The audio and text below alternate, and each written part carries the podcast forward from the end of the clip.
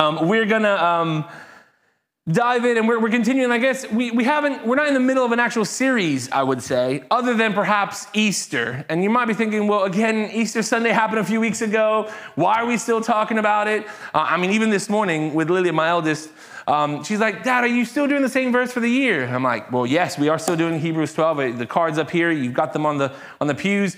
Do take that with you. That is our verse for the year. And then she's like, but Dad, then why, do you, why haven't you changed the banner?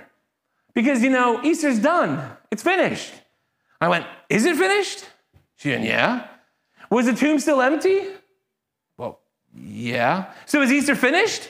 Well, n- no. I mean, Easter Day is, uh, well, no. So the tomb is empty, but, and I was like, Yeah, I know. I know. And I kind of had one of those moments where that was just her and me, though. So I didn't embarrass her publicly in front of her like I did with Evelyn. I'm so sorry. That was a parenting fail, but there you go. Um, but the, the reality is that most of us think that way. Most of us think it's Easter, it's one day, woohoo, tomb is empty, hallelujah, celebrate, rejoice. On to the next thing. And there is another series coming, and it's coming, don't worry. But we're hanging out in a bit of the kind of actually, what does it mean for the tomb to be empty? What impact does it have on you and me? How does that affect us? And last week, Mike unpacked uh, uh, the, the, the reinstatement, if you will, of Peter and how amazing that was. And we're going to kind of follow on from that. This morning, I actually had something slightly different planned and where I was going. And then suddenly, a couple of days ago, I have no idea where I'm fully going to go. the man's like, What? I was like, I don't really know.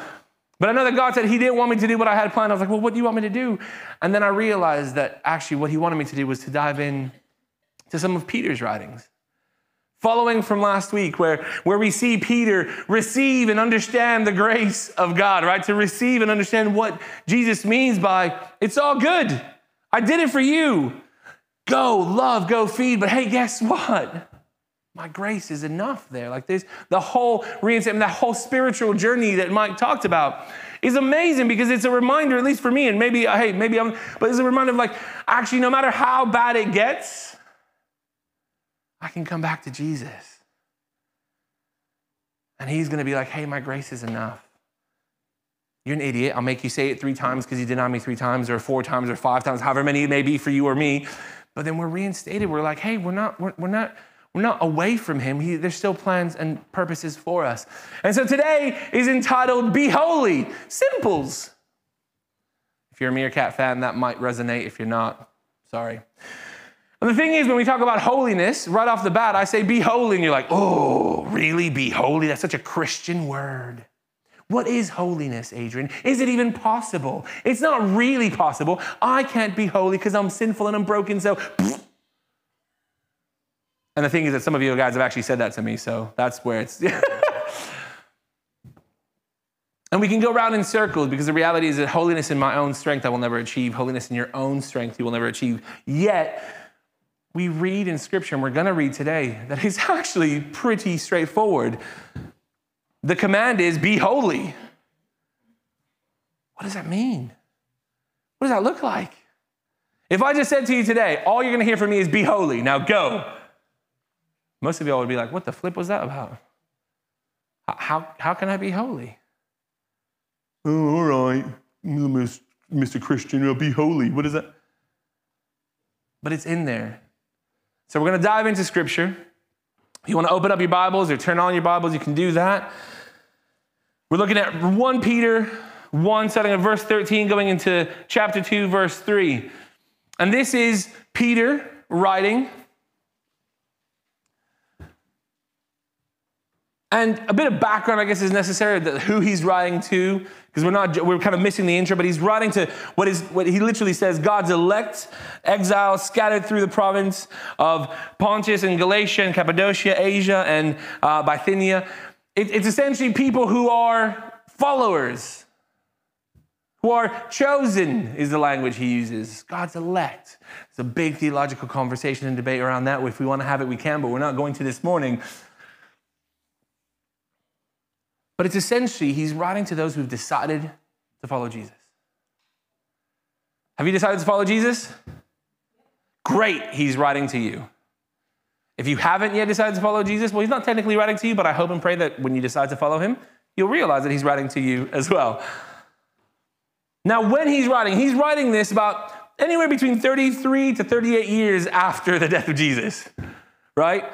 Now, why is that important? Because I, I really feel that, like, the zeal with which he writes, the urgency with which he writes, like the, hey guys, by the way, is almost as if he was on the beach with Jesus yesterday. And Jesus was like, by the way, Go feed my people. Go take care of them. Go, hey, go be the person. Be the, the, the, the, rock on which I'm building my church. It's almost like if he had that moment yesterday on the beach with Jesus that we talked about last week or that Mike talked about last week. Almost as if he's just had that moment and then he's like, right, I'm going to tell everybody about it. Because this is what he goes on to say. Y'all ready? Therefore, this is again who he's written to and what he talks about. Therefore, with minds that are alert and fully sober, set your hope on the grace to be brought to you when Jesus Christ is revealed at his coming. As obedient children, do not conform to the evil desires that you had when you lived in ignorance. But just as he who called you is holy, so be holy in all you do. For it is written, Be holy, because I am holy. Since you call on a Father who judges each person's work impartially, live out your time as foreigners here in reverent fear. For you know that it was not with perishable things such as silver or gold that you were redeemed from the empty way of life handed down to you from your ancestors, but with the precious blood of Christ, a lamb without blemish or defect. He was chosen before the creation of the world, but was revealed in these last times for your sake. Through him you believe in God, who raised him from the dead and glorified him. And so your faith and hope are in God. Now that you've been pure, now that you have purified yourselves by obeying the truth, so that you have sincere love for each other, love one another deeply from the heart. For you have been born again, not of perishable seed, but of imperishable, through the living and enduring word of God. For all people are like grass, and all their glory is like the flowers of the field. The grass withers and the flowers fall, but the word of the Lord endures forever. And this is the word that was preached to you. Therefore, rid yourselves of all malice and all deceit, hypocrisy, envy, and slander of every kind. Like, a new, like newborn babies, crave pure spiritual milk so that by it you may grow up in your salvation. Now that you have tasted that the Lord is good. Amen. I wonder what it does to you as you read those verses. I wonder what stirs inside you. I wonder what the presence of the Lord is doing with you, right? As we're more aware, as we're, we've prayed hey, God, you're here. Make us more aware of what you're saying. I wonder what God is stirring in you as you read that. What might stand out? I mean, the first thing that I see good old P point out is that we're called to set our hope on His grace, to be brought to you when Jesus Christ is revealed. Verse 13, therefore, with minds that are alert and fully sober, set your hope on the grace to be brought to you when Jesus Christ is revealed at His coming. Set your hope on His grace. The only person that can talk about setting your hope on someone's grace is someone who's experienced it. Right? Like if you have experienced the grace of God, you will tell other people about the grace of God. Yes? Perhaps you haven't experienced the grace of God. Pete's writing this 30 odd years later, still going, living in the grace of that moment on the beach. Peter's writing this, going, I experienced this amazing grace from Jesus. He had every right to abandon me. I gave up on him. I turned away from him. The amount of times I got it wrong with him. But guess what? His grace was so good that I focus on the grace that God has for me. Set your hope on his grace. You know what that statement also says to me? Pete's automatically saying, guess what? You're gonna get it wrong. You need to rely on the grace of God to get it right and to get in because guess what? You're human, you're broken, so set your hope on the grace. And the thing is that some people hear this and go, well, you know what? I'm going to set my hope on the grace, which means I'm going to do whatever I flipping want because the grace of God covers it, right? Wrong. he goes on to that a bit more. But when you experience Christ, his grace is revealed. And here he's pointing to also end times when Jesus comes back in the flesh and we're going to experience the grace, not just as we do spiritually, but physically. And it's going to be like a whole, this morning we, we read a scripture from Revelation and we, we talked about in, in hymnal praise and we talked about how like what is yet to come was going to be a time where there's no pain, no trials, no tribulations, no neck back thing pain. Like it's going to be gone. We'll be able to worship and lift our hands. It's going to be glorious. I'm the only one excited about that, but that's okay. Perhaps we need to experience the presence of the Lord more. Perhaps we have to focus on what is yet to come. And here, Peter's like, hey, guys, focus on the grace of God because, man, you know what? It's really easy to beat yourself up. It's really easy to hang out in your rubbish, but know that God's grace is enough. Hey, He did it for me. He did it for me. He'll do it for you. Have you experienced God's grace? That's a legit question. I don't expect an answer. Hopefully, the answer is yes, but have you experienced His grace? If you have, are you focusing on that grace? Are you reminded of that grace? Are you going back to, or are you like, oh, the grace is pretty good, but, because right off the bat, we see that Peter is, again, 30 odd years later, but in this letter, he's like, hey, set your hope on His grace which will be brought to you when Jesus Christ is revealed. And he specifically talks about when he's revealed again. But the reality is that when Jesus is revealed to you, full stop, when you meet with him for the first time or again, when you re- re- he's revealed to you, you experience his grace. At least I personally, and maybe, maybe I'm wrong, I have never met Jesus, experienced him in a moment where his grace has not been so palpable. Because if it's not for His grace, I can't stand in His presence. I'm speaking of me, not y'all. I don't know about y'all, but if it's not for His grace, I'm not worthy. I'm not good enough. Oh man, I am so messed up. But when I when I meet with Him in prayer, when I meet with Him in worship, when He welcomes me, when I'm ushered into His presence, I experience His grace afresh and anew, and I go, oh my gosh, His grace. That even I, with all of my rubbish, even I who get it wrong. Even I who miss opportunities, even I who perhaps like Pete have found moments where I've denied him, even I can come into your presence to worship, to hear from you, to be more aware of you. It's by his grace.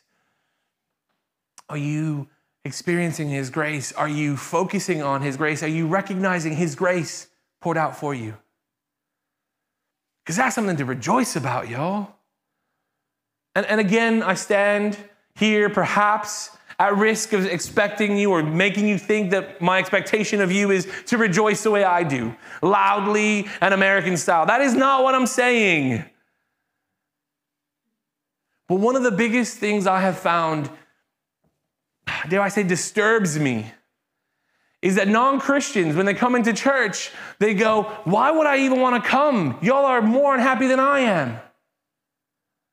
Now, if you spoke to the Christians in those churches, they probably wouldn't say that they're unhappy. They would say that they love Jesus, that the grace is wow, but their face and their actions are like, nah, kind of here. If Jesus is who he says that he is, if we've experienced his grace, is that not the greatest news ever? Thank you. There's one. If it's the greatest news, why are we not talking about it? When my kids were born, and I experienced that moment of like holding my children for the first time, I wanted to tell, I, I didn't want to tell, I told everybody. I'm a social media kid, so like automatically it was like picture online, woohoo! I shouted about it. Like when you rock up with a pram and everyone's like, oh, he's cute. I'm like, I know, just born yet. Day three, I'm barely sleeping, but oh my gosh, it's amazing. When I, when I achieved something, when I graduated and I got my, my degree, I, was, I wanted to tell people I studied. I, put my heart into it, I put my everything into it. When I got married, I was like, hey, you want to meet my better half? Because genuinely, the better person, the best one I've ever met, this is my wife. I, mean, I want to encourage people to know her. Why am I so quick to talk about everything else that's good in my life? But God's grace, Jesus, Jesus, I don't want to offend you. I don't want to say the wrong thing. Why? Why am I focusing on anything else than His grace? To share with the world. And there's ways, right? Like we know it can be done badly. We've seen it done badly with the big, massive signs that you're going to hell. Like that's badly sharing God's message and love like that. But there should be an excitement with us, y'all. Even in pain, even in trial and tribulation, I've woken him again. Even though we haven't, woohoo, even in trial and tribulation, even in those moments, there should be a celebration because our, ho- our eyes are set on Jesus and we are experiencing the grace, and we're therefore going, hey, you know what? I got it. And there's grace, and I know that I might mess up, but you know what? His grace is greater. So I'm going to push into Him more and more and more. But because you've experienced His grace, and you will experience His grace when He comes back. We can move on and we can see that we have to be holy. like Pete goes, right? Focus on His grace and then be holy. Simple. Like Jesus was holy, be holy. Now everyone's like, hold on, okay, I'm struggling with the grace and the excitement for grace already. Now you're talking about holiness, and that's like a whole other level. Like, I'm not holy, Adrian. But we see in verse 4 as obedient children. Anybody like being called an obedient child? Anybody like being called obedient? Usually I'm like, me obedient? Tell me to be obedient, I'll be like the exact opposite, right? That's our attitude sometimes. But we are God's children. And we're called to be obedient. We're called to follow him. And so he says right there, as obedient children, do not conform to the evil desires that you had when you lived in ignorance. But just as he who called you is holy, so be holy in all you do. For it is written, Be holy because I am holy. Like, what? like, do we take scripture seriously? Is it God's word? Yes. Do we believe that God is who he says he is? Yes. Okay, so I got to live the way I'm called to live. Guess what? Be holy. Why? Because Jesus was holy. That should be enough for us. Like, that should be, well, you know what? Jesus is holy. I'm following him. I'll be holy. but we don't, we don't go with that. Well, but the thing is that Jesus, Adrian, this is the thing about Jesus, right? He was fully man, yes, but he's also fully God. So, like, holiness was easy for him. But here's the thing, Adrian. I'm really good and I'm really holy until you put me in this group with these people. And then, like, it's all unholy from there because, oh my gosh.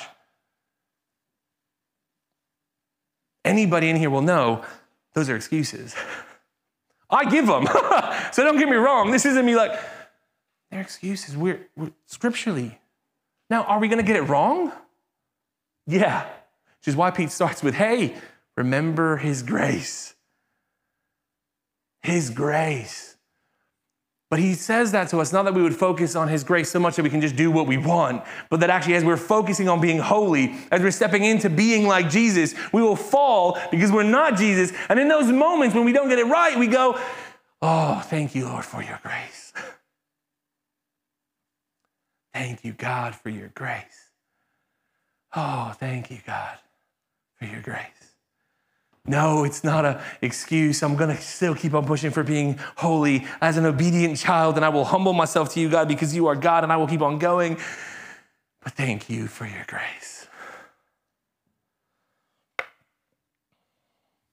And the thing is, he goes on to say, Peter verse 17, since you call on the Father who judges each person, person's work impartially, like he's, guess what? We're, we're, we're all going to stand before him.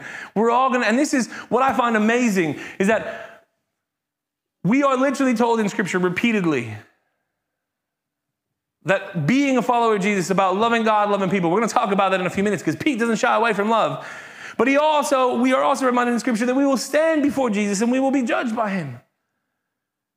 But it says, live out your time as foreigners here among everybody else in this place, but live it in reverent fear. Well, I don't like fear, me. I don't want to be scared. God isn't a scary God. Why would you say that, Adrian? Why would I have to be scared of God? Because God is who He says that He is. Because actually, when Pete experiences the grace on the beach, he goes, he had all power in him right there and then to say, No, you're not forgiven. He had all power and all right to say, Peter, you messed up. I'm done with you. But he didn't. And so Pete walks around with this amazing grace that he believes and he's experienced, but he also walks around with the truth and reality that actually it could have gone another way if he wasn't focusing on Jesus. If we don't focus on Jesus, God is just. God is just. Ow. God is just. And so we believe that as He is just, we will stand before Him and He will justly judge us. And He will look to me and say, Adrian, were you actually trying to be holy or were you faking it? Or were you simply showing up to church, Adrian, to say, I'm being holy, really loudly from the front? But actually, Monday through Saturday, I'm not. I'm going to stand before Jesus and He will judge. And so, actually, part of my seeking holiness, part of that being holy, is, is, is, recognizing that actually I strive for that holiness, knowing I'll fall short. and Therefore, I need God's grace. But the reason I'm to fall short is because God is perfect. He is creator of all. And actually, actually, He has the power to say, mate, nope, done with you. But He doesn't because of what Jesus did for us on the cross. Like, wow! Something to rejoice over, perhaps, even in pain and suffering. But because he is holy, because he is holy, we are called to be holy. And he is fair and just. So the days that we get it wrong, there is grace. The days that we get it wrong, it's okay. But be holy because Jesus is. And as we step into this holiness, as we accept Jesus, and as we put hope in his grace, as we are cleaned by the blood of Christ, we step into his holiness. And as we do that, we see that we need to love one another deeply from the heart. Verse 22 Now that you have purified yourselves by obeying the truth, so that you have, sin- you have sincere love for each other, love one another deeply from the heart.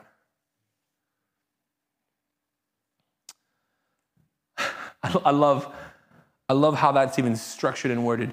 Now that you have purified yourselves, again, a reminder of who he's writing to. A lot of, a lot of the people that Peter, that Peter wrote to were originally Jews who were converted, right? So the purification language was a big one because that's what they knew. They had to go to temple and they had to pay for purification. They had to pay for this sacrifice and that sacrifice so that they could be pure to even come into the temple courts, right? So now that you have been pure, that you have purified yourselves by obeying the truth, it's amazing how simple it is to purify yourself. You obey the truth. Well, what truth? The truth that Jesus is who he says that he is. The truth that he's called us to be holy. The truth that his grace abounds. The truth that we are called children of God. The truth that we are his. All those truths that we know to be real, that as we obey the truth, we're purified. Anybody else excited about that?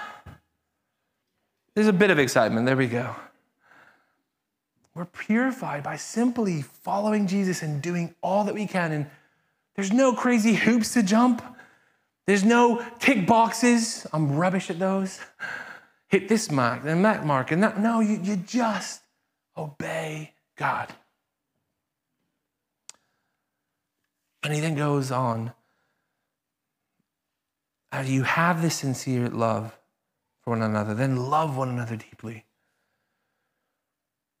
Now, I've been told in past and still now to the day that I sometimes talk about love too much. I've been told that I preach it too much. I've been told that I focus on love too much.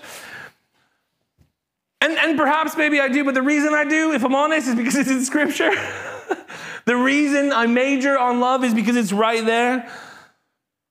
And let's, let's be honest here for a second. I said from the very beginning that Peter wrote this some 30 odd years after Jesus was, he right, rose again and ascended, like decades after Peter's writing and where he's starting.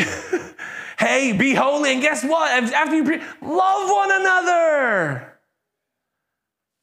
It's important.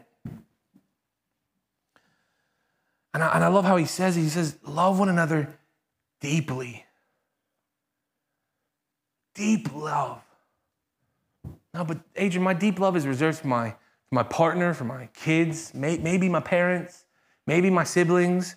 That deep love, Adrian, isn't really reserved for everybody.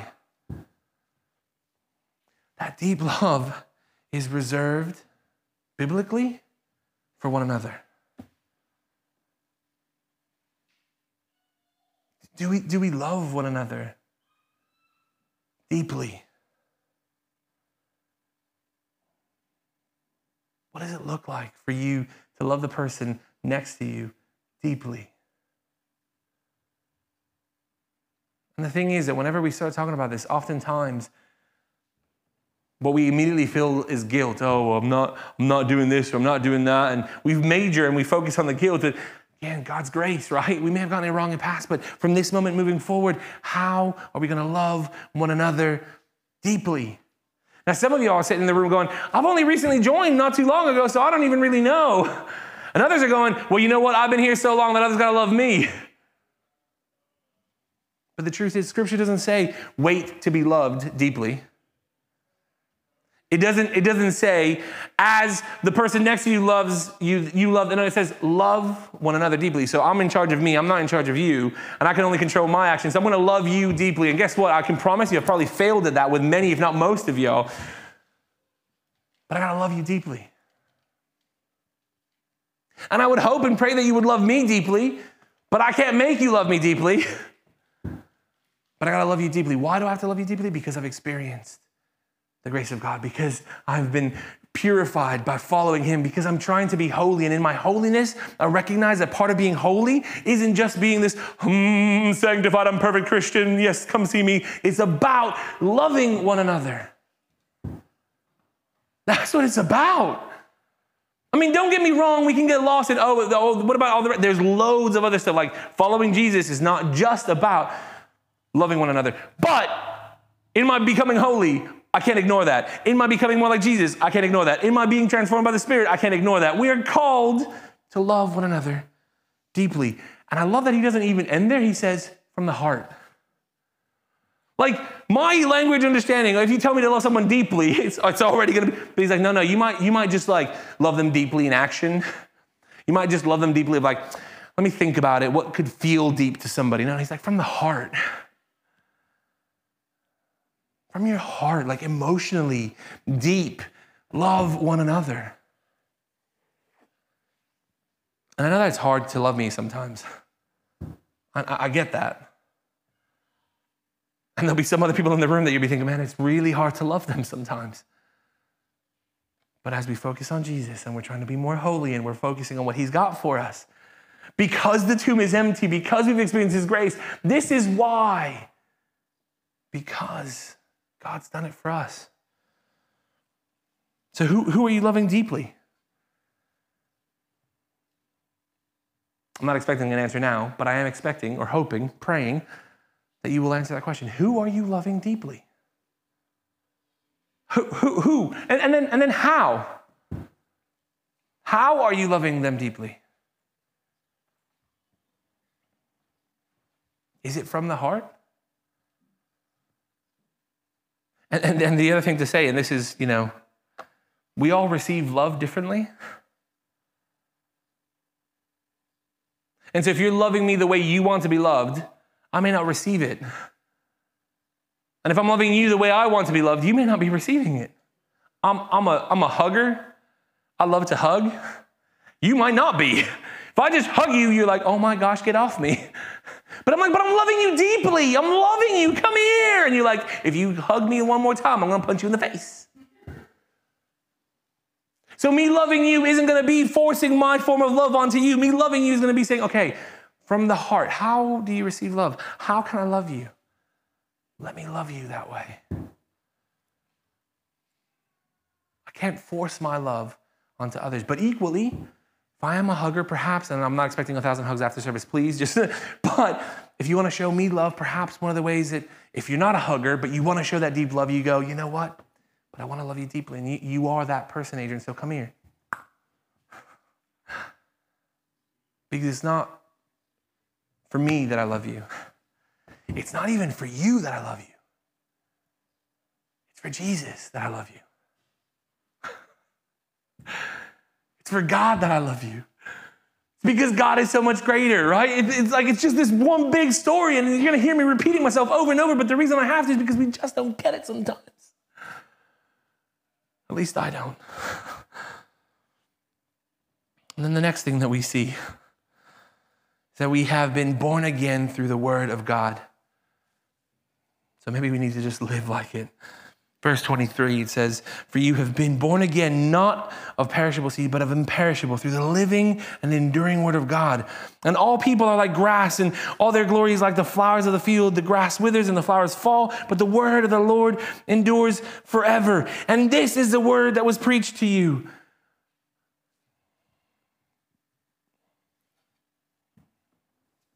How often do we not live as if we've been born again? How often do we not live as if we know the grace of God? How often do we not live as though we've experienced Christ? How often do we not live as though we've been called to be holy, as though we've been called to love, as though we've been called to focus our eyes on Jesus? How often do we live completely opposite to that? But we're reminded by Peter hey, guess what? You've been born again through the word of God. And that's where that grace is amazing. Oh, but Adrian, I was so broken. Oh, but Adrian, this is my past. Oh, but Adrian, I can't do. Hey, guess what? You've been born again. Done. Is by the grace of God. Celebrate it, own it. Like Peter, rejoice about it. Because again, he experienced it on the beach. 30 odd years later, he's like, oh my gosh, it's still so good, y'all. It's still so good. And he lived it. He was born again and he lived it.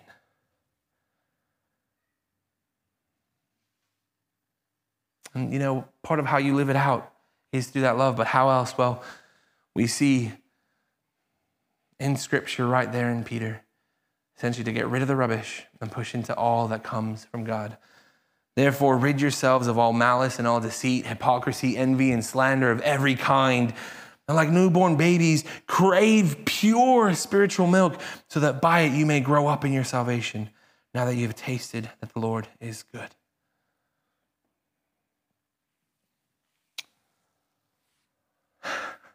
We're simply called to be holy. And in our holiness, to love. In our holiness, to live out our faith in our holiness to live out the grace that we've experienced it, and in our holiness to literally rid ourselves of the rubbish that we've been in. And the thing is, you're going to walk outside of these, this, these doors and you're going to experience some of this. You're going to be hit by deceit, hypocrisy, envy, slander of every kind. And you'll have the choice to dive straight into it or to push into holiness. To by receiving and accepting and knowing God's grace is so great for you, going, you know what? Mm-mm, not today. Not today. Because today and tomorrow and every other day, but I'm going to focus on today. I'm focusing on Jesus. And today, today, He's called me to be holy. And how am I going to live that out? I'm going to love y'all. And how am I going to live that out? I'm going to step away from that envy because you know what? It makes me real envious when I see somebody got something nice that I really want. I've been praying for for a while. He ain't giving it to me yet. Why does he have it? I'm going to put that envy aside. I'm going to put my anger, my malice. Oh, but I don't have malice. Really? You wish well on everybody? Probably some you don't. That's malice. Are you struggling with stuff?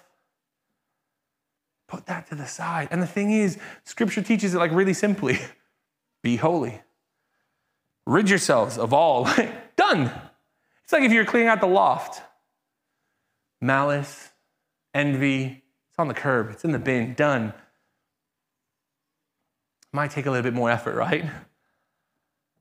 But as we push into the holiness, as we push into the grace as we're reminded of who Jesus is and what he's done for us, those things become easier to get rid of. So, what is God asking of you today? We've talked a lot of things. 1 Peter and these, these short passages in 1 Peter say a lot. And they follow on so many, and like I said, 30 odd years after he experiences this grace, after he has this amazing moment with Jesus on the beach, he's like, guess what, yo? But you know why it's so amazing that it's 30 years later? Because he believed it and he lived it. And I'm sure he had moments of, he got it, of getting it wrong. Like there's plenty of Peter's life that we don't see. But in those moments, he experienced grace the once and the second and the third and the hundredth and the two, because he got it. And he got it and he was preaching it. So this morning, what is God asking of you? Is he asking you to, to receive his grace? To believe that God's grace is enough?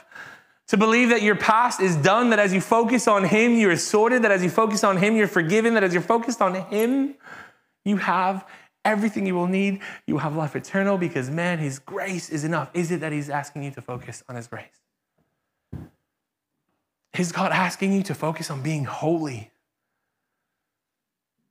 Not using his grace as an excuse of, oh, well, I'm broken, so no, no, but saying, no, I'm gonna, I'm gonna push into being the best follower of Jesus I can. And Lord, what are you asking of me? What does that mean? What do I need to give up? What do I need to start doing? Who do I need to love more? What is he asking of you this morning? Is he asking you to deal with some of your envy?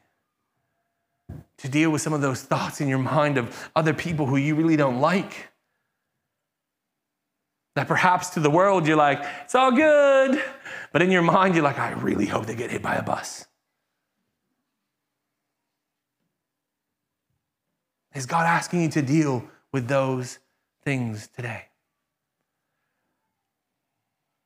I don't know what they are. It might be one, it might be all. But as we're being more aware of God's presence, as we're being more aware of what He's saying and what He's doing, what is He asking of you. Mike's going to come up and we're going to spend some time in worship and reflection and in prayer. And I'm going to start right now by saying, I don't have a plan. There's no specific call. I'm not going to say anything specific, but we'll see where God leads. If God gives a word to you or a picture to you, then come share. If, if there's something stirring in you that you just need to stand up and praise, then stand and praise. If there's something that God's saying in you that you need to declare and say, I need prayer for this, then do it.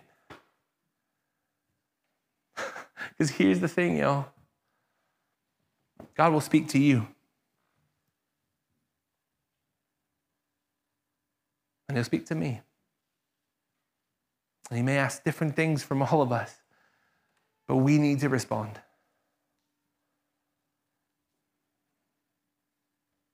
What is he asking of you today? Let's pray.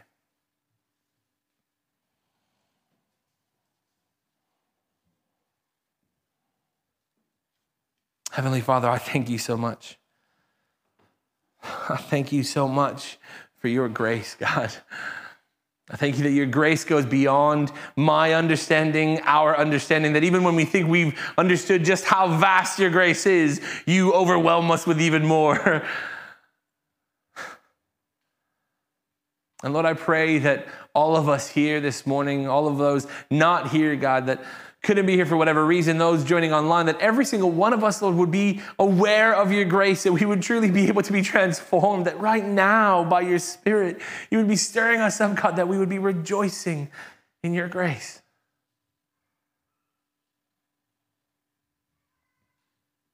Lord, I pray that, Lord, we as individuals and as a people would focus on you to step into being more holy because you're holy. Would you chisel away the things of us that are unholy? Would you wash them away? Would you destroy anything that is not of you, God? Would you allow the holy to shine? And, and Lord, I pray that you would remind us and protect us and strengthen us that when we fall short, your grace is enough.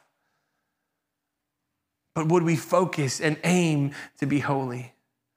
Would you stir it in us that holiness would be something that we seek after, that we push into, not something that we run away from? Lord, would we be able to love one another deeply from the heart as we are purified and cleansed, as we focus on you? Would you, God, move in us that we would be the people you've called us to be? Would we learn how to love one another? Would we do what you've asked of us? Would we welcome others in to be loved the way we're called to love? And Lord, as we become more holy, as we step into loving, Lord, would you give us strength and courage to step away from the rubbish in life?